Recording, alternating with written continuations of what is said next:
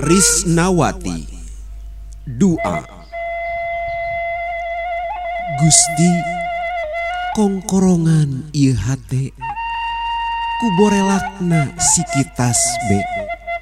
Jeung jikir na unggal lilir sangkan teu bisaeun mungkir Karena hakikatna takdir. Gusti ceboran irasa. kuningna ayat Quran jeng luhurna darajat iman sangkan ajeg natang tungan. Gusti papaesan Iraga ku endah na akhlak mulia jeng lengkah nu ngawirahma. Sangkan diasih sasama sangkan hirup nyanding bagja.